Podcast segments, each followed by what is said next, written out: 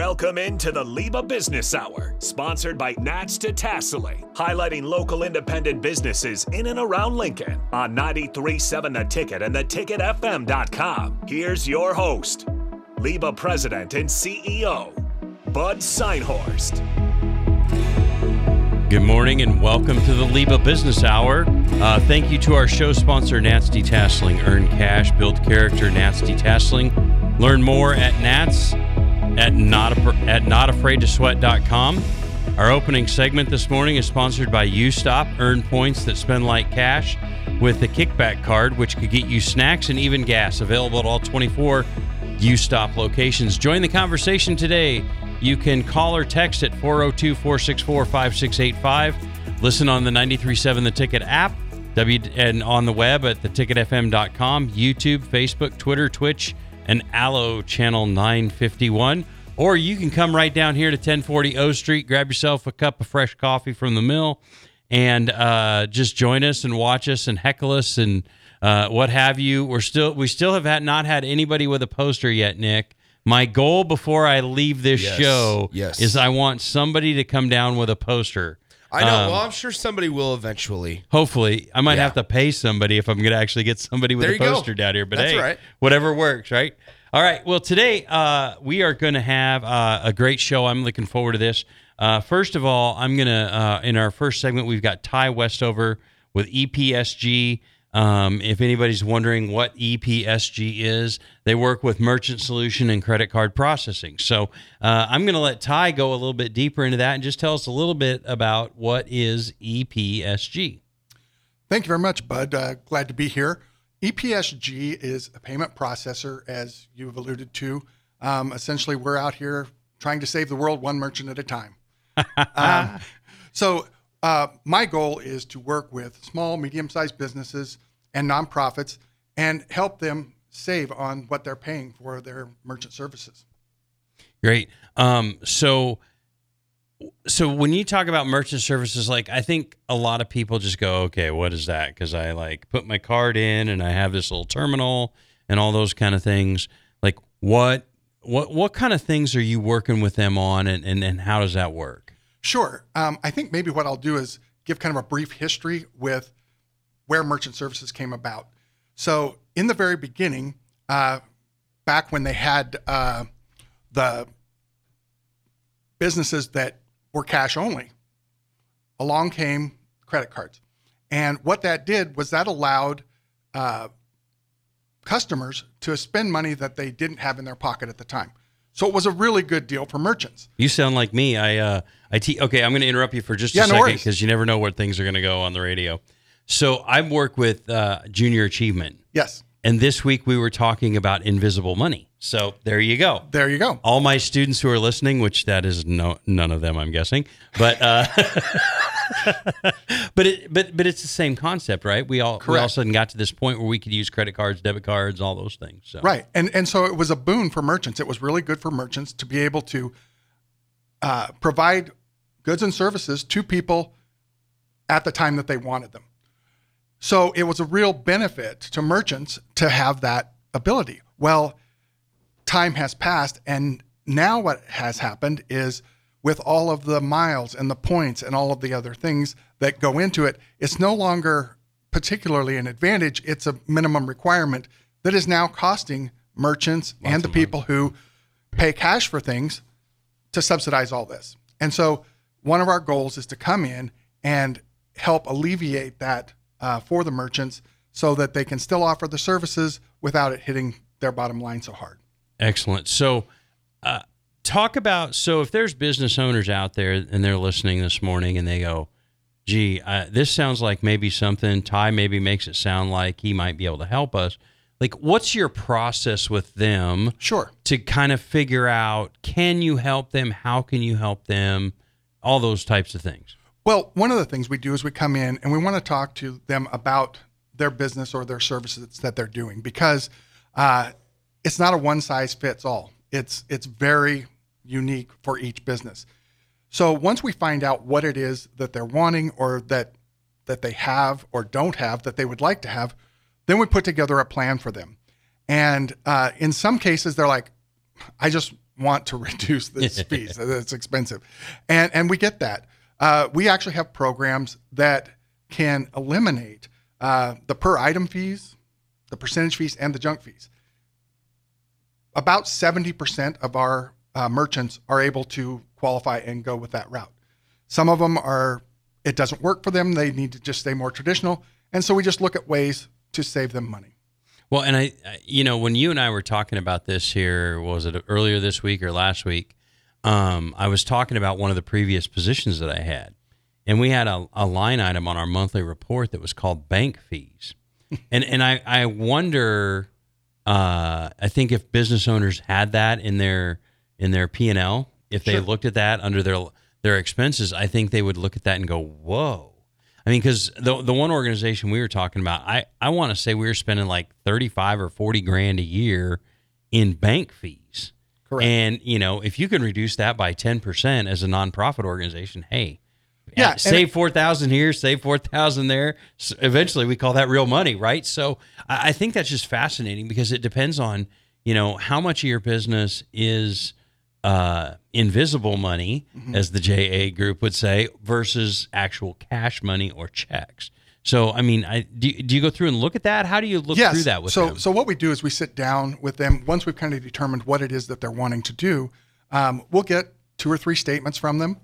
Uh, I send it off to uh, New York, which is where the company is based out of, and uh, we have a gentleman who's been doing it for years. One of the founders. Uh, he goes through the statement line by line, and he has seen everything. And a lot of these junk fees, as they're called, are are just hidden fees that are there because virtually every other processor, and I mean virtually all of them, we are the only privately held uh, that's still remaining. Uh, we're debt free, and so that helps us be able to offer rates at wholesale because we go direct to them, and that makes it so that you're not going to have all of these junk fees that get added. Four times a year, the banks call up all the processors and say, hey, you can add this, you can add this. And most of them do because they have shareholders. Being privately held, we don't have to satisfy that. So, um, and, and this is one of the interesting things I've found uh, as I've gone through this process multiple times. Because I think sometimes if you just look at certain things, you know, you look at something in your in your P and L and you go, okay, why is this like? If you just look at it and instinctively go, why is this fee so high? You know, you can figure out, well, what the heck? And so, um, like, it seems like there's so many things that go into that processing fee because they'll be like, we'll only charge you 1.9% of the transaction. But then there's a per transaction charge, and then there's these other things. So when you say junk fees, what are the kind of the things that go into that? Um, so, so the true junk fees are just kind of uh, made up. It's like whose line is it anyway? Okay. Uh, you know, they just put it in there. They won't know what this is. kind of like a handling fee on top of the shipping fee or Cor- something. I- I mean, right? I yeah, mean, exactly. And and that's what I tell because a lot of people.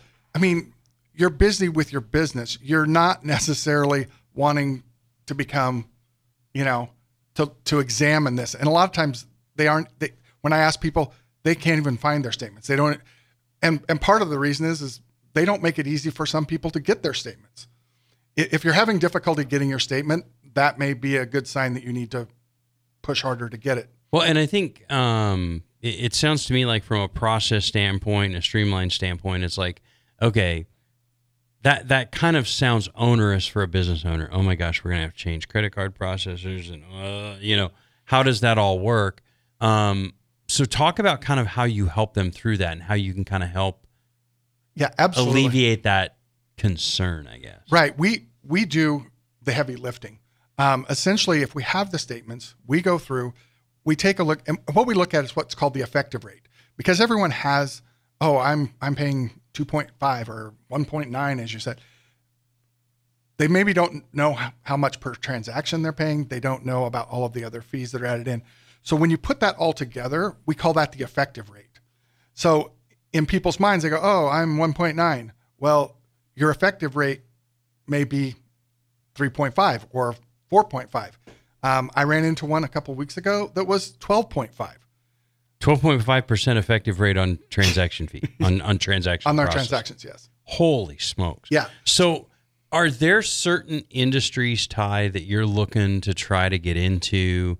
Like, you know, is there a wheelhouse for you? Or is it just, hey, if your business is taking credit card processing and you're processing by credit card, which I don't know many that aren't probably at this point, um, that you come and look at it for them and see what it looks like? So so yeah, it, it's across the broad spectrum. Um, some people go, oh well, you know, we do a lot of transactions, but uh, it's all online.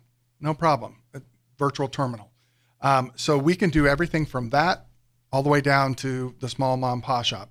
Um, there's there's just a lot of things out there, and it, it's kind of difficult to say, oh, it's you know our rate is this or that because it, it varies very much from business or organization to organization. Very good. Okay, so how can people find you? How can they reach you? What's a good way to to get in touch with you? Yeah, so you can send me an email at ty.westover at goepsg.com or if call my number. And it's pretty easy. It's Ty T Y dot Westover West over literally at go e p s g goepsg.com. Uh, you can just reach out to him, or if if you want, you can call the Liba office and ask for me. I'll help you get connected. Uh, but I think this is one of those times where you know you talked about business owners spending so much time in their business. This is an opportunity to spend a little bit of time on their business, um, where it's not going to be a huge investment of their time because you're going to do a bunch of the back work and say, Right. "Here's what it is. Here's what we compare." Now, obviously, you work in a world of sales. Sure. And so you're you're wanting to make sales, but uh, I mean, if you look at what they've got and what you've got, you know, kind of talk about that evaluation time. Sure. So um, we're able to evaluate it relatively quickly. Um, and what we'll do is we'll bring back essentially a report. And uh, there are some that we've come across that, hey, they're in pretty good shape. And so we'll tell them, hey, you're in great shape. If something changes, you might want to contact us back. And that does happen because, you know, sometimes they have a pretty good deal and then all of a sudden it's down for 39 hours, like happened Mm-hmm. to some of our clients. And so that things change. The other thing is we don't have contracts. So what what that means is once what what keeps us in your house is we do a good job. If we're not, it's very easy to move on from us, which is not the same case for some of the other companies. Well, I think sometimes it's about a contract. It's about a term of contract. It's about you know annual increases. You know, we're going to do a, a 0.05 increase each year over a five year contract. Well, Or that's a quarter yearly percent or yearly. Yeah, you know, uh, you know the annual membership fee or maintenance fee or those kind of things. So um, anyway, it's kind of fascinating what you're doing and, trying to help our local business owners. Again, uh, it's ty.westover at gogp or no wait goepsg.com. Ty.westover at goepsg.com. Uh, give Ty a shout out, or if you need to, get a hold of me at the Liba office. We can help you guys get connected. Um, anything else you want us to know about EPSG before we wrap up here, Ty? No, like I said, we're out there just trying to save the world one merchant at a time, and uh, would love to sit down and have a chat with anyone that would like to see if there's a way that uh, we can help them be more efficient. Excellent. Well, thank you again, Ty, for joining us uh, here on the Liba Business Hour. We will be back back right after this on 93.7 The Ticket.